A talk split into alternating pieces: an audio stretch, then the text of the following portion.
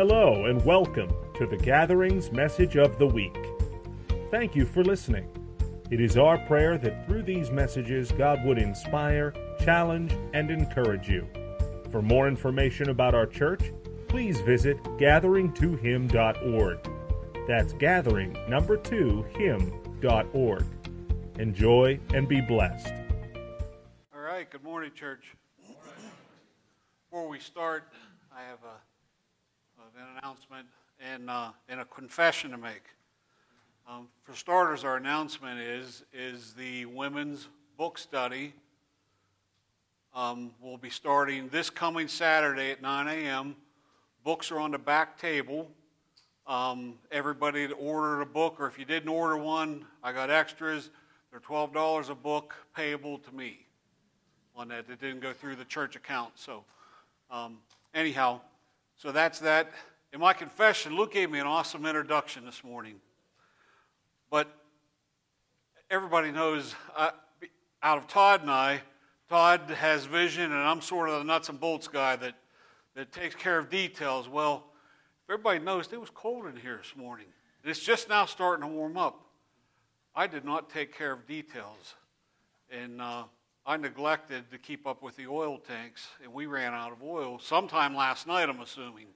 So ask you to forgive me, because like I said, I'm the hardest person on myself, and so in the midst of a while, beat myself up. Lo and behold, here comes the enemy, beat me up, and I'm all morning long I'm fighting this gigantic panic attack, a failure, because one of the things I always teach, I grew up teaching my kids, and I teach my sons and daughters here, is take care of business. Well, I was really busy this week, and we even talked about it at an elders meeting.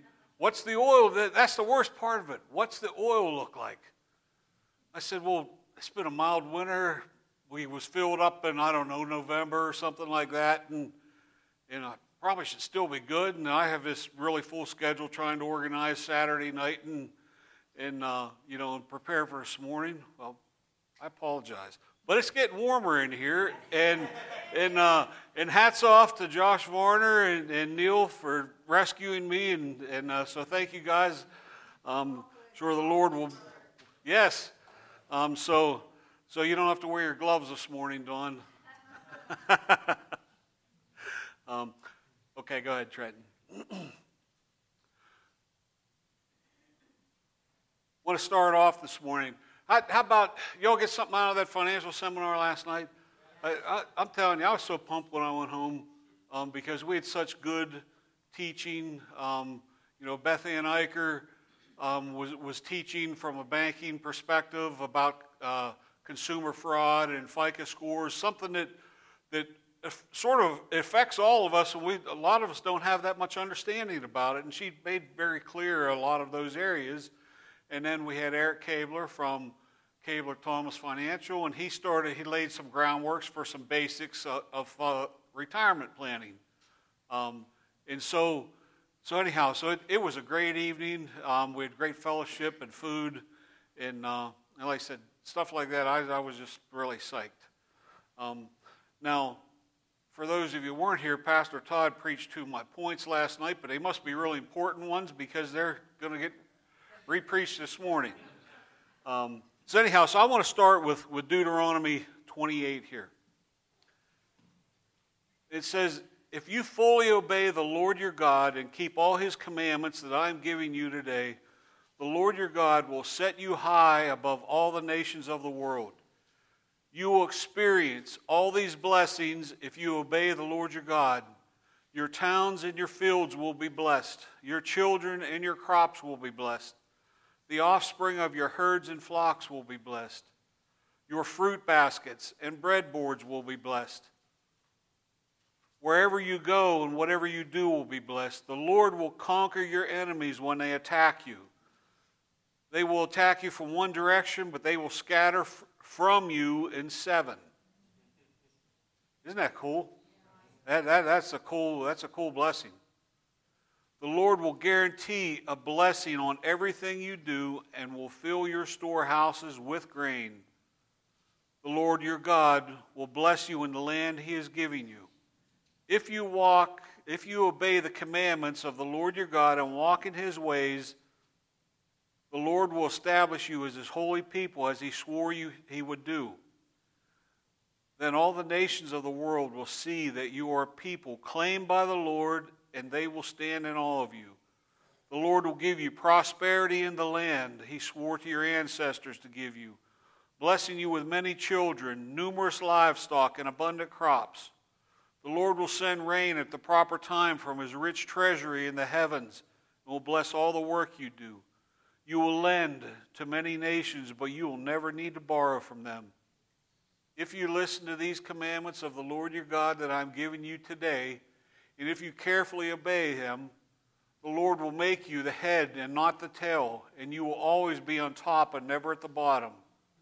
You must not turn away from any of the commands I'm giving you today, nor follow after gods or worship them.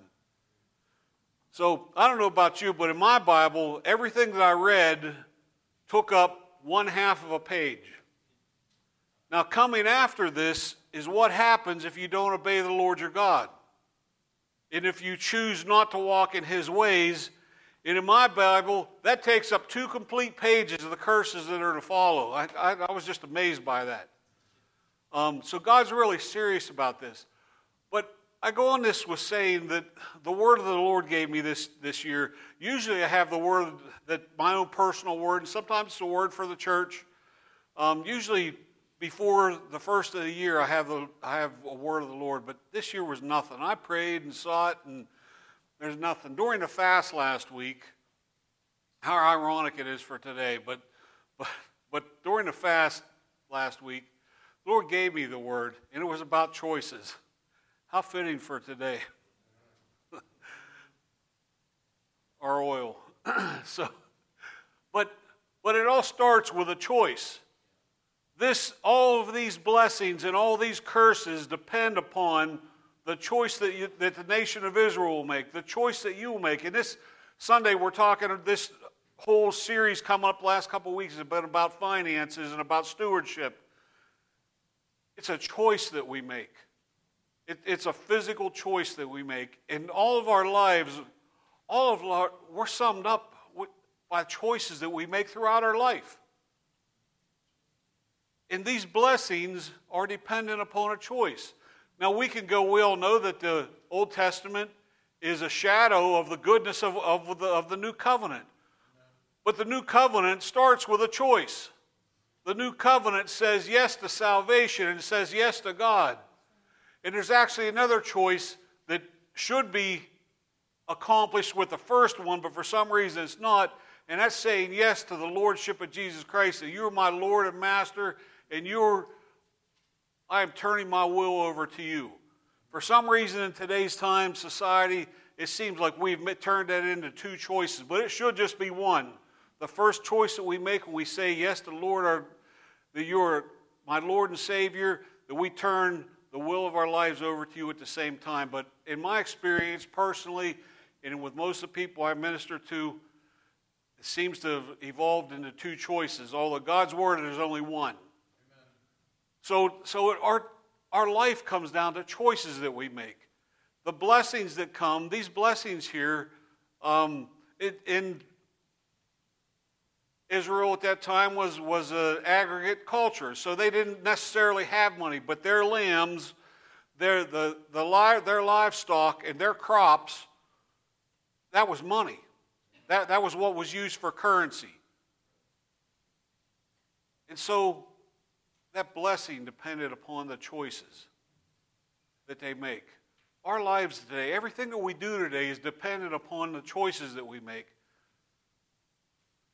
Just because we made a choice and says, I do to the Lord, doesn't mean every single one of our choices after that are going to be wise.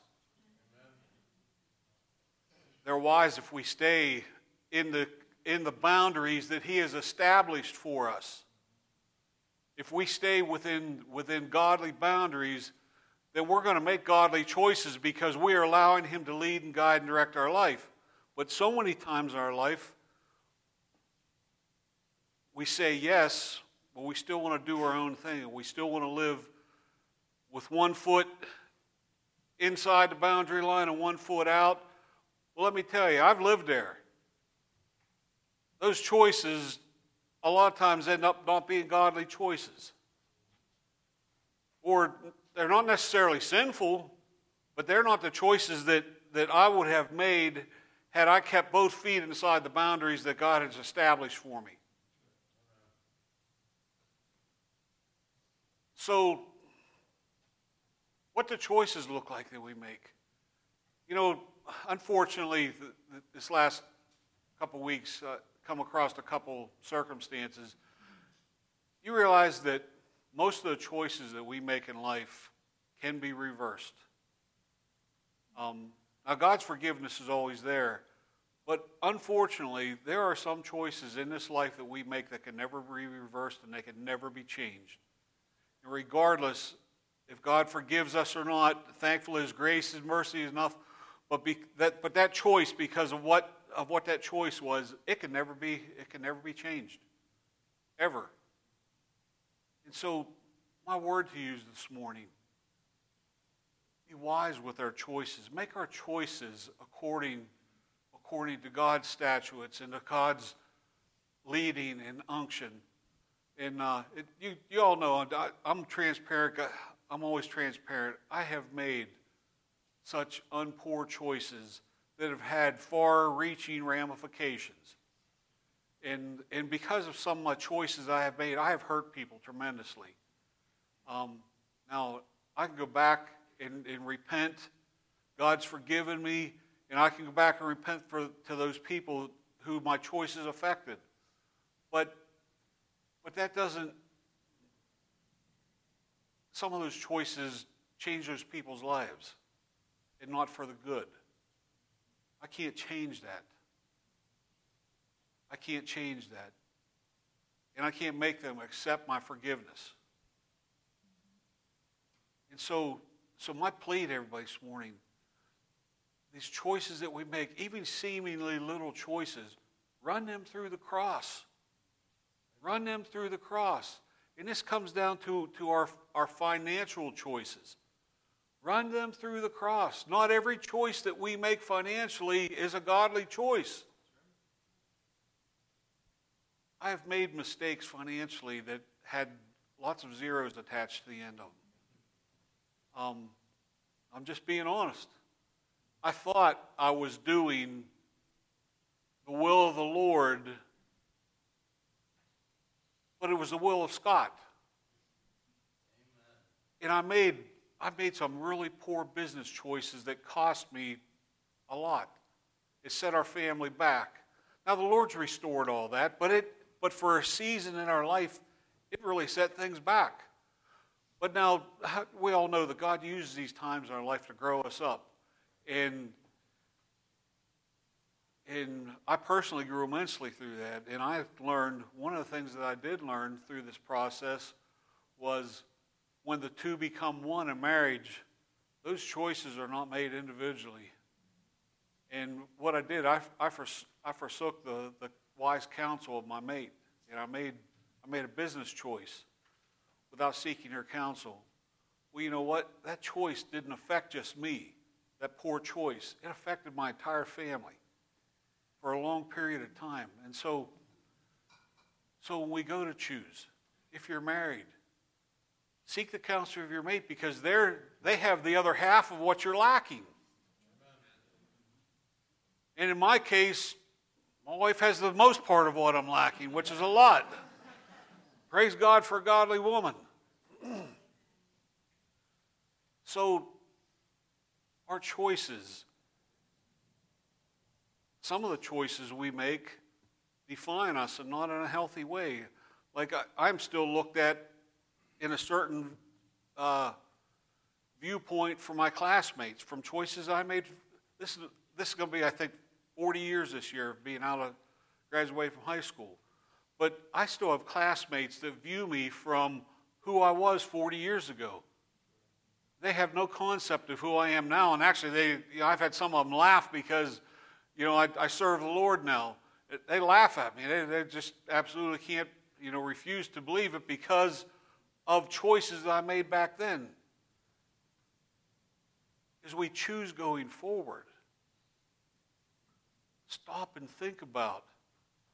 You know, a lot of the poor choices I made, and that I'm sure that some of you have made, they come because of we didn't stop and think about it. We didn't, if we were married, we didn't consult our spouse. And most of the time, we definitely didn't consult God, the first person of all that we should consult and lean on counsel for. So I hope, my prayer is that you take this choices, because they, you know, every day we're faced with choices to make. Most of them are simple choices, but some of them will have far-reaching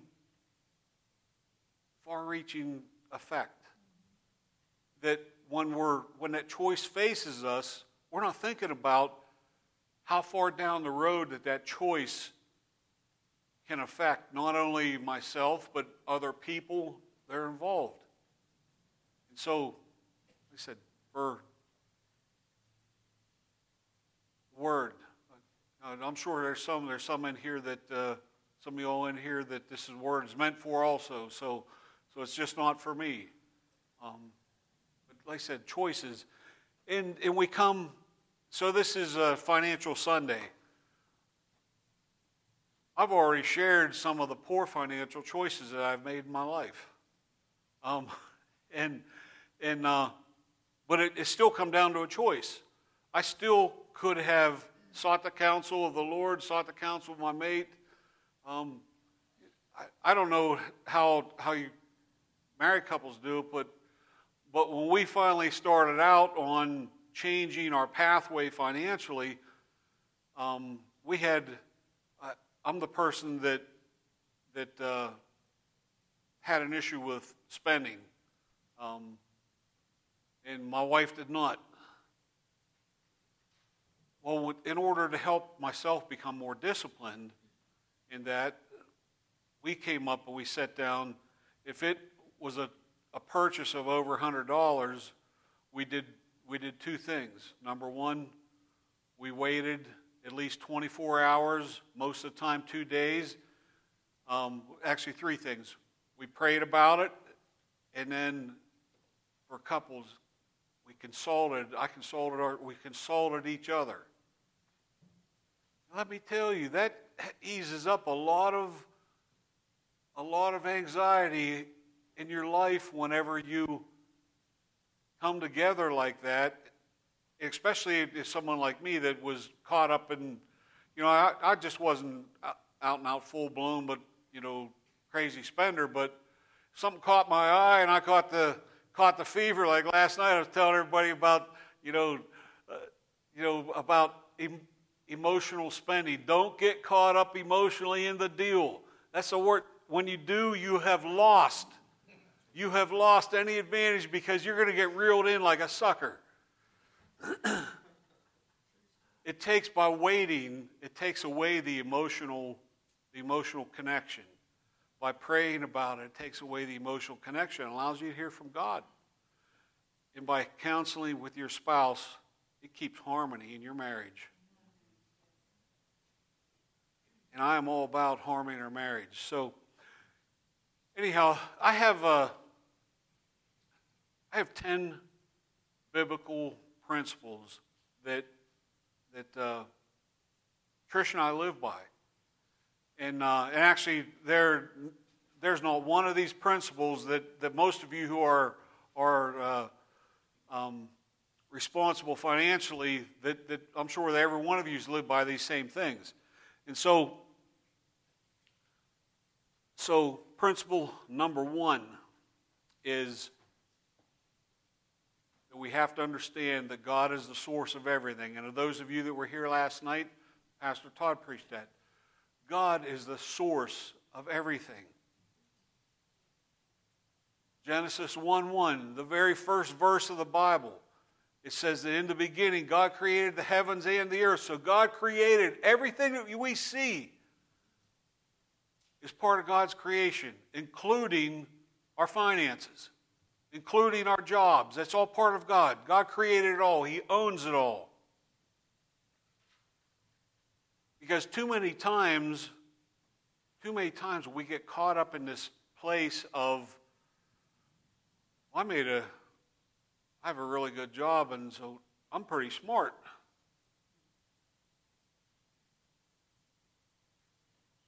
I'm the one that made all this money, or I'm the one that made these wise investments, or it's God. I mean, let's just make this plain and simple. It's God. God is the creator and author of all. Philippians 4:19 says this, "My God will supply all your needs from his glorious riches which have been given to us in Christ Jesus." Everything comes from God. The blessings, the resources, the jobs.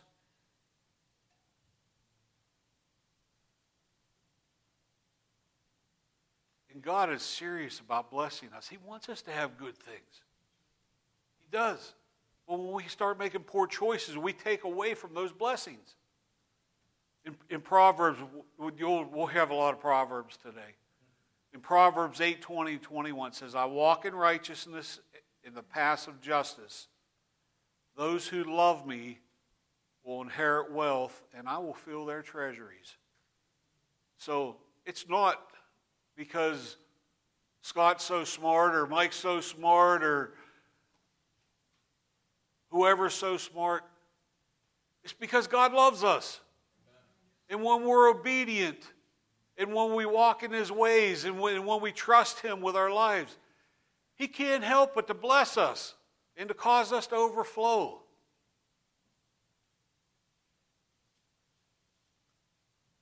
Second Corinthians 9:8 says, "And God will generously provide all of your needs.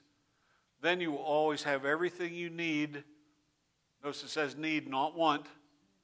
"Of everything you need, and plenty left over to share with others."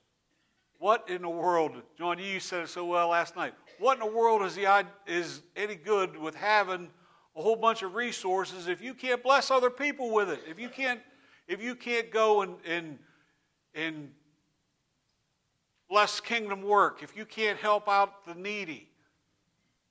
You don't know how many people that we counsel that says, "Well, I would really like, if I only had more money, I would really like to do this for that person or do this for the kingdom." Make wiser choices. Make wise choices with your.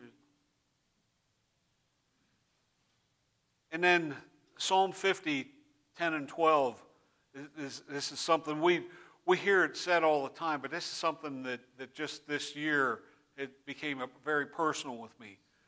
It says, "All the animals of the forest are mine, and I own the cattle on 1,000 hills.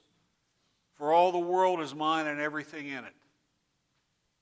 I won't go into details, but just this past summer, my wife and I suffered a severe financial loss through no fault of our own. And it has been very difficult. But God is faithful, and we are recovering from this. But right when that happened, we had a whole bunch of financial things going on. We're looking at purchasing another piece of real estate. I had already made a deal on a dump trailer, a few other things, and I just when I discovered this great loss, I was sitting on the couch. I was weeping. God, I've been faithful. Ever since that I firmly turned my life, I've been faithful to you. I've been faithful to your people, and I've never held anything back. And I'm like, God, I don't know what to do with all this stuff now because I have all these things. Can I get out of these financial transactions? I guess I could. The Lord spoke one word to me. And the Lord said, "I own the cattle on 1,000 hills." And I took that encouraged me to keep moving forward with these things that I already had in motion. And trust me, it was not me that worked them out. It was God that worked them out in his faithfulness.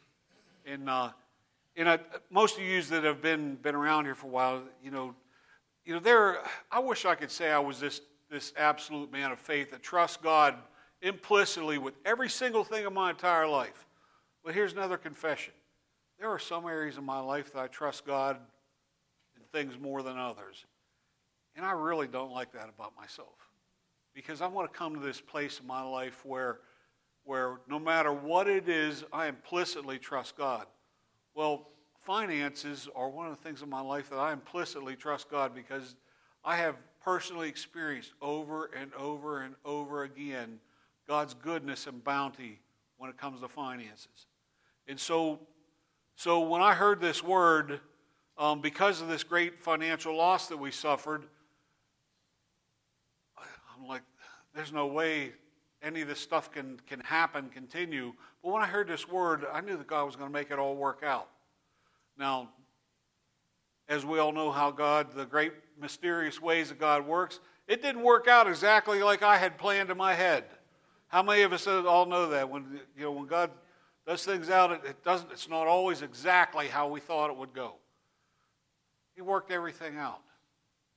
And so that scripture became absolutely alive to me. It's one of those things that I'll never forget as long as I live, because I can point to this place in history where God spoke to me and caused it to be so.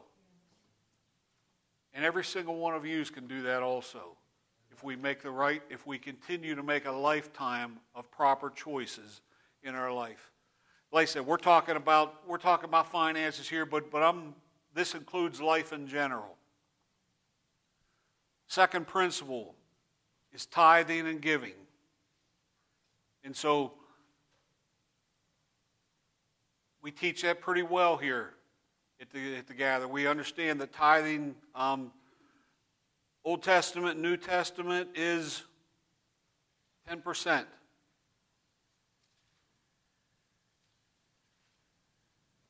I just want to touch on a couple verses right here. So one of the main ones is that we always use is Malachi.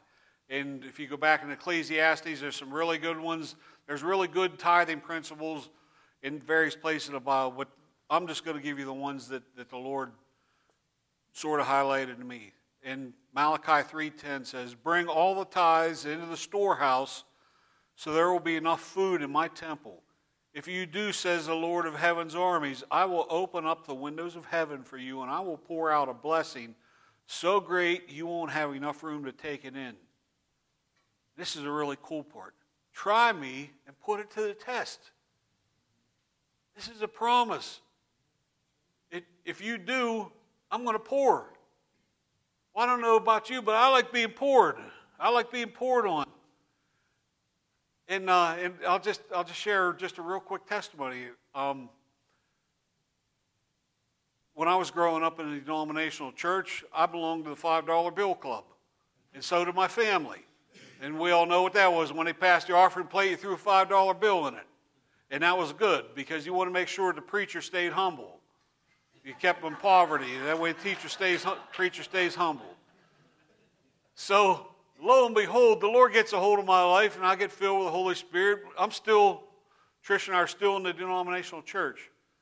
Well, God starts putting people back in our life again. Put Rick and Don and Pastor Jim and my Uncle Wayne and Aunt Vicky and Russ and Jill Peruso. And so we had this Bible study going on that we was holding in our church, and Russ and Jill was leading, which I won't go into that, but it caused just a gigantic amount of denominational angst. But Russ was teaching about tithing, and the scripture come up, and all of us were members of the $5 bill club. And, of course, by this time, I think it was $20 bill club, inflation. So we were keeping up with inflation. So Russ challenges us for 3 months to put God to the test with this. 3 months, tithe faithfully. So there was a whole bunch of us. Esther and Dave was in that group with us, and so Esther gave testimony too. We tithed faithfully for 3 months, and our group never mentioned tithe again, but we had a date set. And at the end of 3 months, we came back and revisited this. And there wasn't a single person that chose to tithe faithfully that God did not pour out his blessings upon. Now, they weren't all just returned in financial means, spiritual means, family means. There were families that were healed. God just doesn't pour out one thing. He covers the whole spectrum. Whatever it is that the person needs the most, that's what God's going to pour out on a lot of times. And so we learned this principle of tithing, and that changed. That was the start of changing my family's ideas on financing and finances and trusting God in the process. We'll go over here to Proverbs 3, 9 and 10.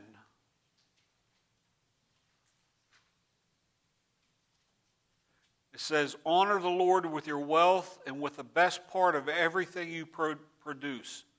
Then he will fill your barns with grain and your vats will overflow with good wine." Key part, honor the Lord with the best. Okay, what's the best that you have? So we have this...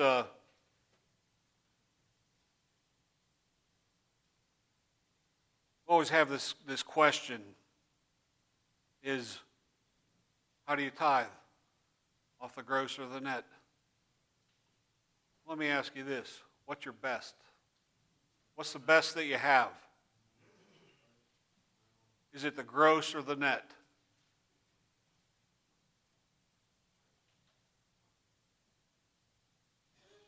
And one last scripture for this.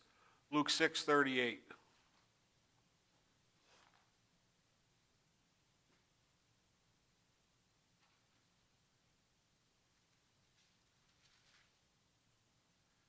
In Luke 6:38 says, "Give and you will receive. Your gift will return to you in full, pressed down, shaken together, to make room for more, running over, poured into your lap. The amount you give will determine the amount that you give back." You can't outgive God. Absolutely cannot outgive God.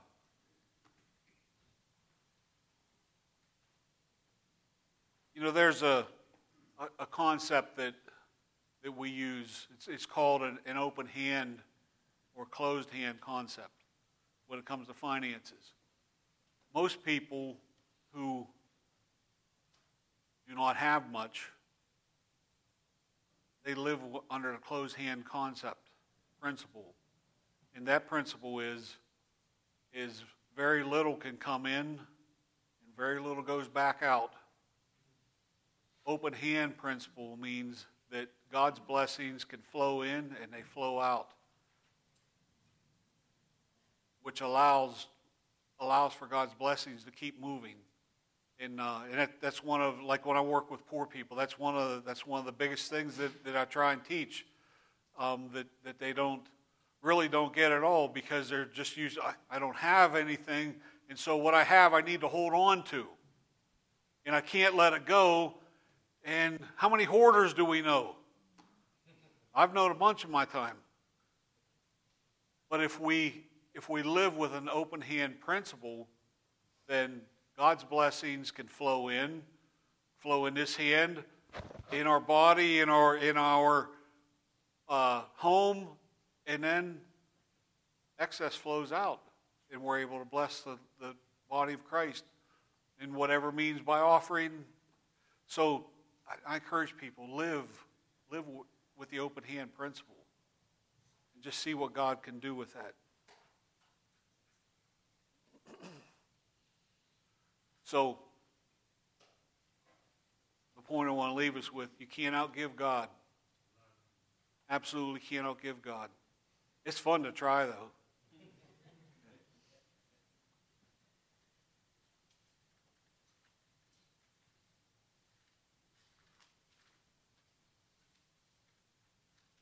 Okay, third principle is living on margin. Everybody know what margin is? Margin is this concept. It simply means allowing room for things to happen. Okay, that's what living on margin is. And that it is a really good financial concept, but also for a personal one. So what does I can use last night as an example. We were starting at 3:30.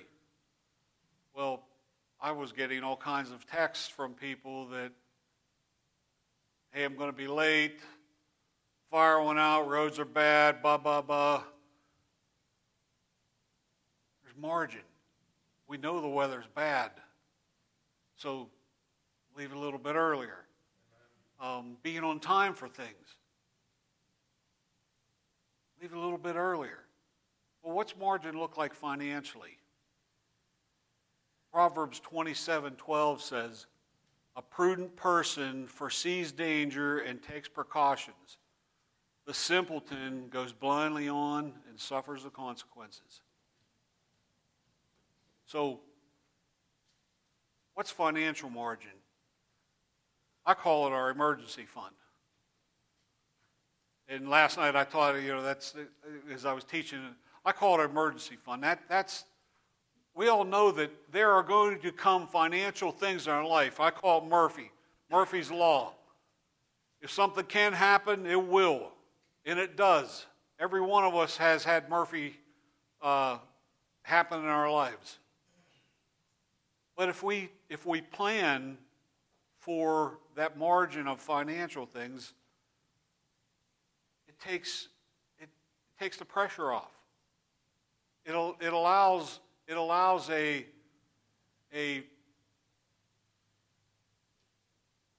when the washing machine goes out. Okay, that's it. That's the emergency. That would be for emergency fund.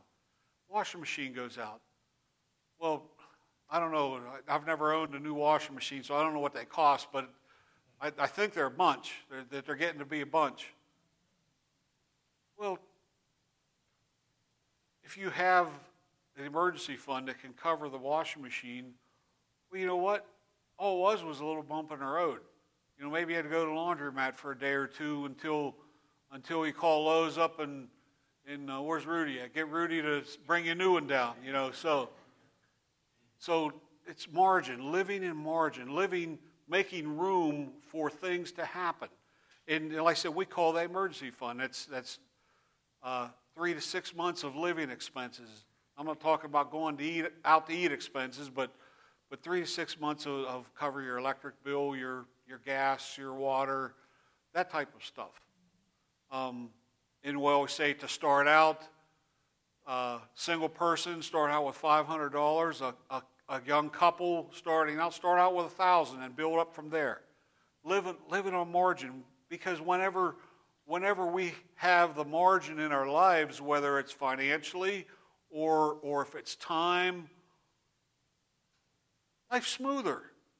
Rather than there being this gigantic valley, well, there's just a little dip in the road. Living a margin. It actually brings a lot of peace in your life. Fourth principle is saving. Proverbs 21:20 says this, the wise man saves for the future, but the foolish man spends whatever he gets. I think we probably all know both of those people. So here's a couple of facts. The average person in our country, in the United States, average is only 3 weeks away from declaring bankruptcy. My jaw hit the floor when I was reading those facts. The average person has little or no savings. The average person has major credit card debt. And the average person totally relies on next week's paycheck just to stay afloat. That's average in our country. Those are really sad facts.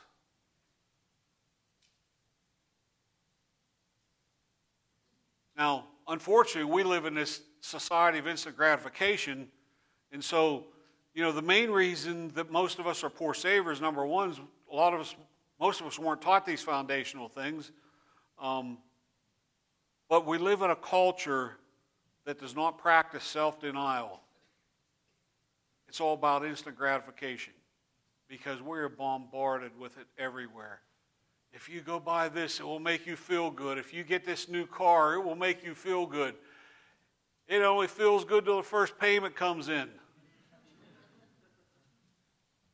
or the first scratch gets on it. By making regular saving part of our lifestyle, of our financial lifestyle, it makes provision not only for tomorrow, but for the future, retirement. And so I'm of the age right now where I never thought I'd get here, but I have to start thinking about this thing called retirement. I don't have a clue what that looks like. How do you stop ministering? How do you just come up one day and say, okay, the call of God's no longer on my life? You know, at some point, I'll stop receiving a check, a paycheck. But how do you stop? You know, a lot of people, when we go to retire, we have more time to spend serving with the Lord. But like I've spent the last 20 years serving. How do you just stop that? I have no clue. I don't intend on stopping it. I intend on serving. Like I said, at some point I won't take a paycheck anymore, but I can't. The only time I'm going to stop is when I go out feet first. So, but with saving, there's how much of life we know is about balance too. You know, we can be so consumed with saving that we forget what the important things are. We forget who it comes from. And so we need to keep a balance in saving. And we need to remember whose it really is, because if we just concentrate just on saving, some of our attention will tend to gravitate away from God. You know, I'm not saying don't save, because I'm a firm believer in it, but there is balance. We need to keep our focus on who created, who all comes from. But there is this place of saving a little over a long period of time. We had testimonies last night about saving a little over a long period of time adds up. Okay, fifth principle, and this is a really good, is keep out of unnecessary debt. And thus, when we do that, we avoid the debt trap. You know, borrowing for a house is one thing. I gotta take a deep breath when I say this. Borrowing for a car is another. You all know my stories. You heard John and Lori's last night. So, but it is a reality for most people. But taking on financial debt that is beyond your ability to pay in a long term, it's not good. It's another thing. Psalm 37:21 says, the wicked borrow and they never repay. So let me put this into, how much know there's so much bankruptcy that goes on today. Okay, we have a banker in our midst and she was rolling her eyes. So yeah, we borrow and we borrow and we borrow. We borrow more than we have the ability to pay for. And then somewhere along the line comes, and I talk to people, counsel, they throw in a towel and think that that's the easy way out. That's not the easy way out. Getting out of debt is not easy, but it creates character in you when you're willing to, okay, I made these debts.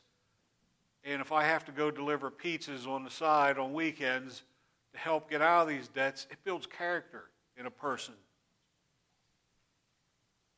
Here's a couple facts about debt. The average family, this is the United States, the average family spends more than it takes in each year, and most of that is in credit card debt.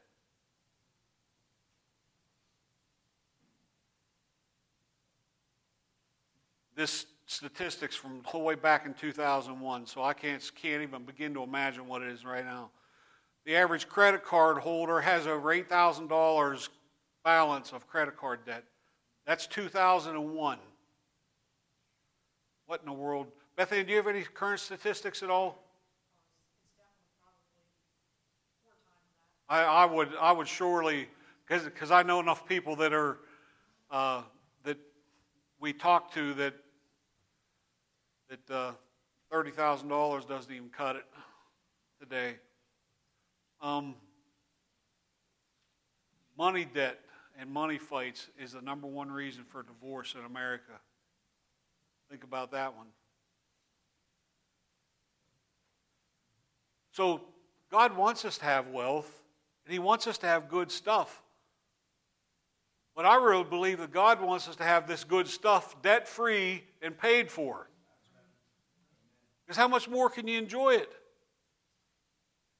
I mean, I always tell everybody, you know, we hear about vacations and stuff, and you know, sometimes you go on vacation, sometimes you can't. Well, Trish and I budget a little bit at a time to go on vacation. There is nothing better than to come back from a vacation and owe anything. There's nothing better than that. Absolutely, there's nothing better than that.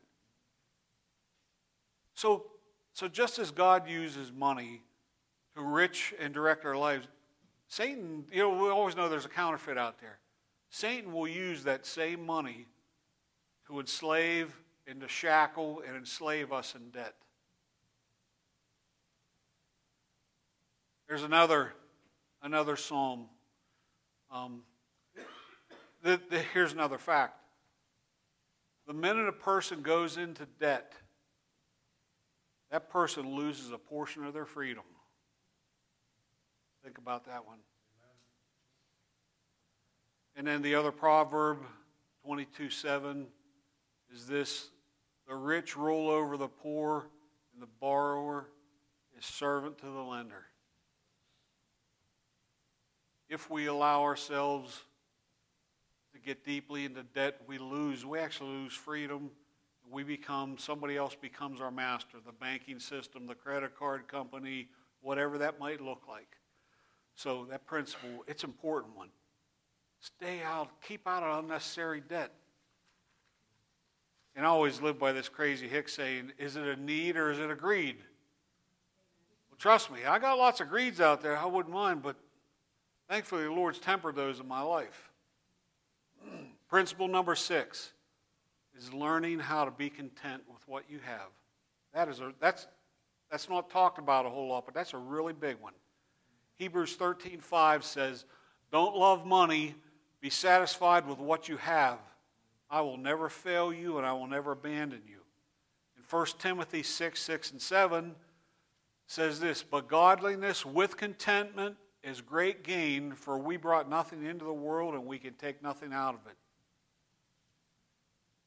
Well, we're faced with a struggle. How do we achieve contentment when our culture screams out the exact opposite? That the only way to be content is to buy, buy, buy.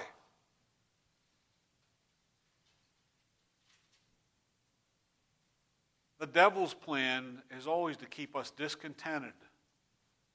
Always wanting more, always wanting the next thing. Because discontentment will eventually lead us away from serving the Lord.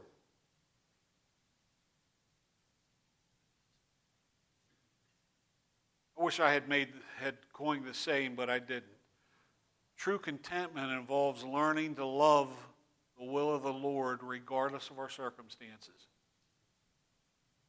In 2 Corinthians 6:10, Paul was making this statement about the things that he has suffered for the gospel.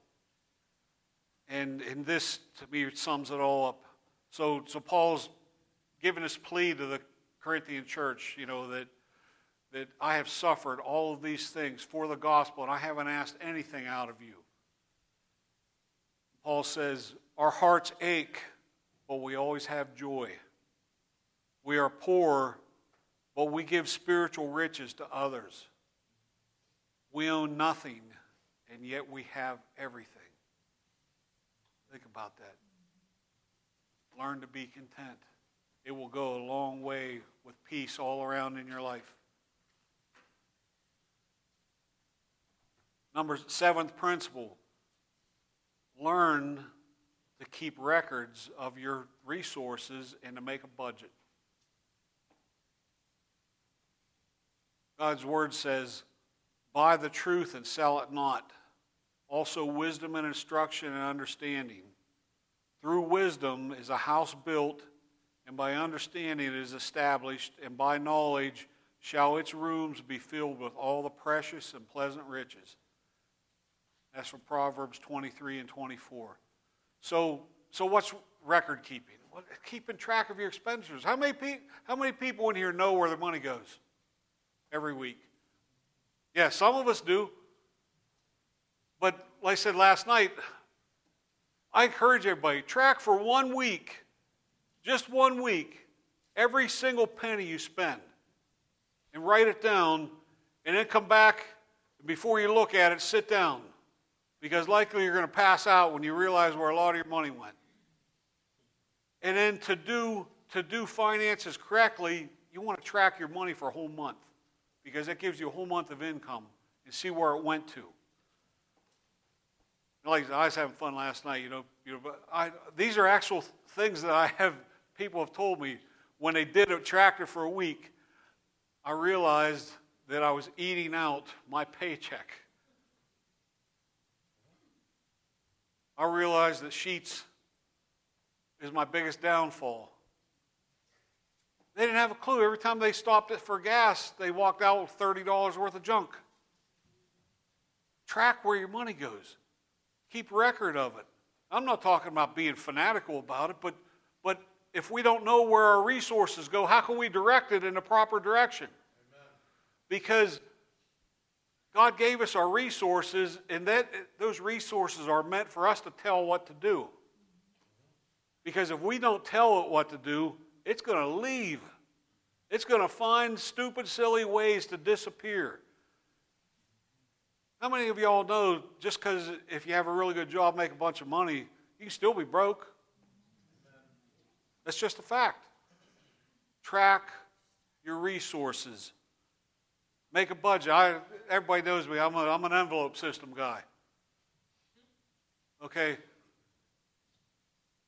Have some kind of a budget that you use for yearly, monthly expenditures. Don't let December 1st roll around and all of a sudden you realize that it's Christmas this year. That's stupid. Christmas comes every December 25th. Plan for it. Or, just like with me, the oil just ran out. Plan for it. We did. I just didn't do my part of it.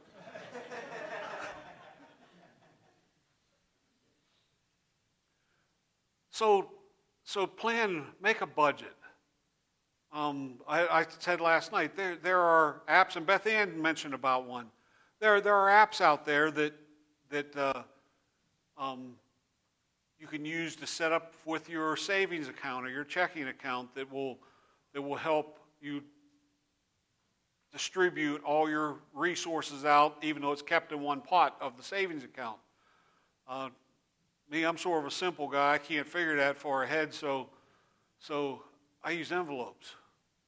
And I have envelopes for my gas, insurance, taxes. How many people know taxes come twice a year? They used to creep up on me. Can you believe taxes are here? Well, now when tax time comes, it's pretty cool. I go get my envelope out and go down and pay a tax lady. It didn't surprise me. And that's the thing with a budget. Life Won't surprise you otherwise. And when it does, we have the margin built in for our emergency fund. So there's peace when we can account for all that God's given us and when it is doing what it is supposed to do according to kingdom purposes and according to our own personal budgets and lifestyle. The eighth one's really short, but it's a really important one. Don't co-sign loans. Can't believe how many people I talk to that do something like that. Proverbs 17:8 says this: it's poor judgment to guarantee another person's debt or put up security for a friend.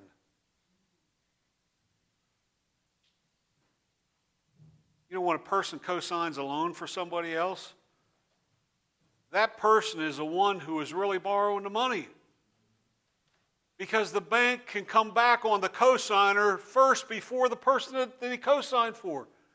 That's an amazing fact. So think about this. If a lender won't take the risk to loan the money to somebody, why would you do that? That's stupid. Seriously, it is. Now, we all know that those of us have, like when our kids are just starting, this was one of our topics that came up last night. Well, when your 18-year-old kid's getting out of school, nobody's going to give them a credit card.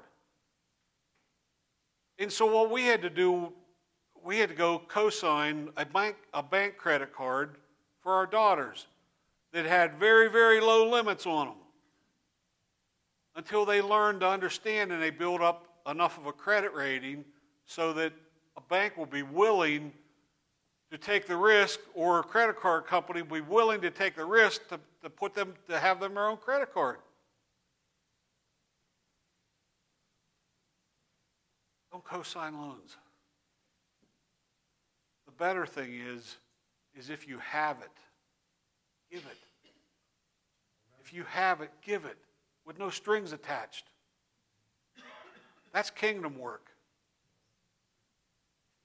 Number 9, principle. Work hard. Work hard at what you do.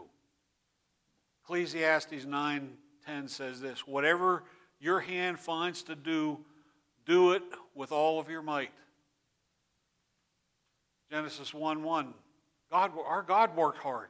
He's still hard at work. He's still working. We need to work hard too, whatever we do, whatever God has put our hands to.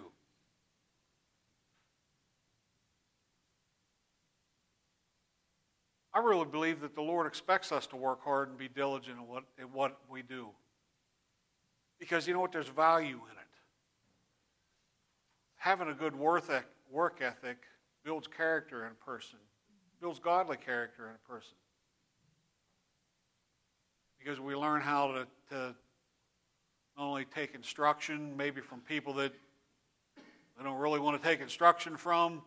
You know, I had a couple bad bosses in my time when I was working out in the world. And unfortunately, during that time, the Lord was just really starting to get a hold of my life, but man, there was a ton of rebellion in me yet. And so I go back to my pastor. Pastor Jim, this is driving me crazy. What's my pastor tell me? Same thing I tell everybody else now. You need to go back and repent to that boss for being a rebellious employee who's not doing his share. And you need to tell that boss that I'm going to be the best from here on out. I'm going to be the best employee you have. You know what?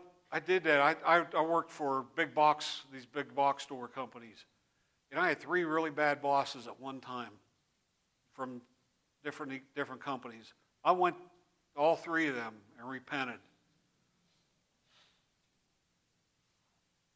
In it was only a couple months' time, 2 of them got fired and 1 of them got saved. How cool is that? I didn't have to deal with them anymore. And the new bosses they got in were Christians. You know, so there is this thing about being obedient, working hard. Because, let's face it, the reality is our real boss is God. Do everything as unto the Lord, including in the workplace.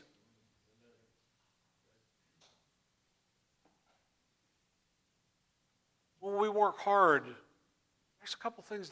Number one, we're building character. Number one, I want to be excellent at everything that I do. When I'm at the workplace, it builds this in you to do the best that you can, especially when we're serving the Lord. I don't want to serve the Lord just be mediocre. I want to give God the best that I have all the time. And that includes going into our workplace. Because I'll tell you what, there's nothing worse than a born-again Christian going into a workplace, spouting Jesus does this, Jesus that, and being lazy. There's nothing out there that's going to turn a non-believer off than that. Do everything as unto the Lord. But here's a caution. This is one of the things I've struggled with in my own life, is being a workaholic. We can enjoy working so much that it takes the place of spending time with God. It takes the place of spending time with family. You know, it wasn't even so much about the money for me. I just loved working. I'd be out there, especially self-employed, I'd be out there until 10, 11 o'clock every night of the week. And until I said, the Lord started dealing with me with this stuff. I give the best I have during my business hours. Of course, there was emergencies when you're self-employed. Give the best that you have. But don't let the work over consume you. I'd rather be consumed with my passion for Christ. And finally, and this is one of the most important, which I think maybe is why it's last. Last principle was to seek godly counsel in financial matters. Psalm 1:1 declares, "Blessed is the man that walks not in the counsel of the ungodly." Meaning, I'm going to use this old Hick sense term here. Don't go seeking financial advice from your friends who are just as poor, is just as bad a shape as you are. Amen. That's foolish.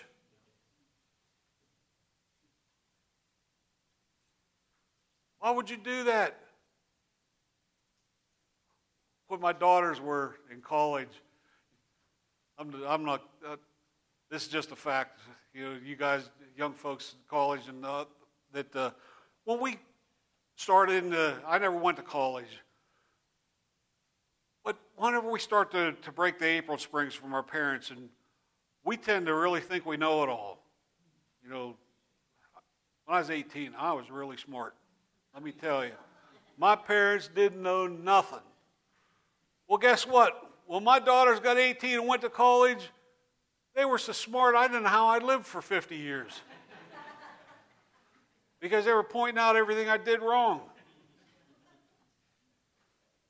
Until difficult times started coming up in their lives. And then they started to realize that mom and dad maybe not as dumb as they look. You know, of course, they always went to their peers first. And, you know, well, my friend says this and my friend says that. And I'm like, your friend is in the same position as you are.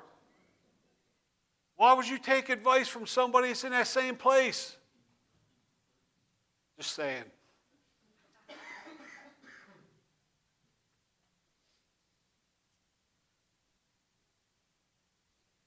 Proverbs 15:22 says, plans go wrong for the lack of advice. Many advisors, especially godly ones, bring success. So, take advice from godly men and women, especially those who do well. This is a really key point. This is thus saith Scott here. So, in my mind, it's important. Take advice from godly men and women, especially those who do well with a little. We say that again, especially those who do well with a little. Because those are men and women who have found a way, maybe for whatever their circumstances are right now, their income isn't real strong. But they're surviving, and not only surviving, but they're thriving on it. They have found, that's somebody I want to take advice from. And not that you don't want to take advice from people who have, giant 401ks or who make a lot of money.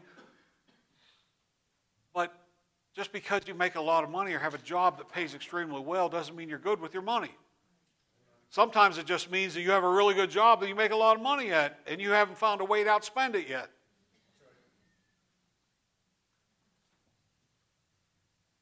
So my encouragement to people, whenever you go, if you're buying a house or purchasing a car, do these things.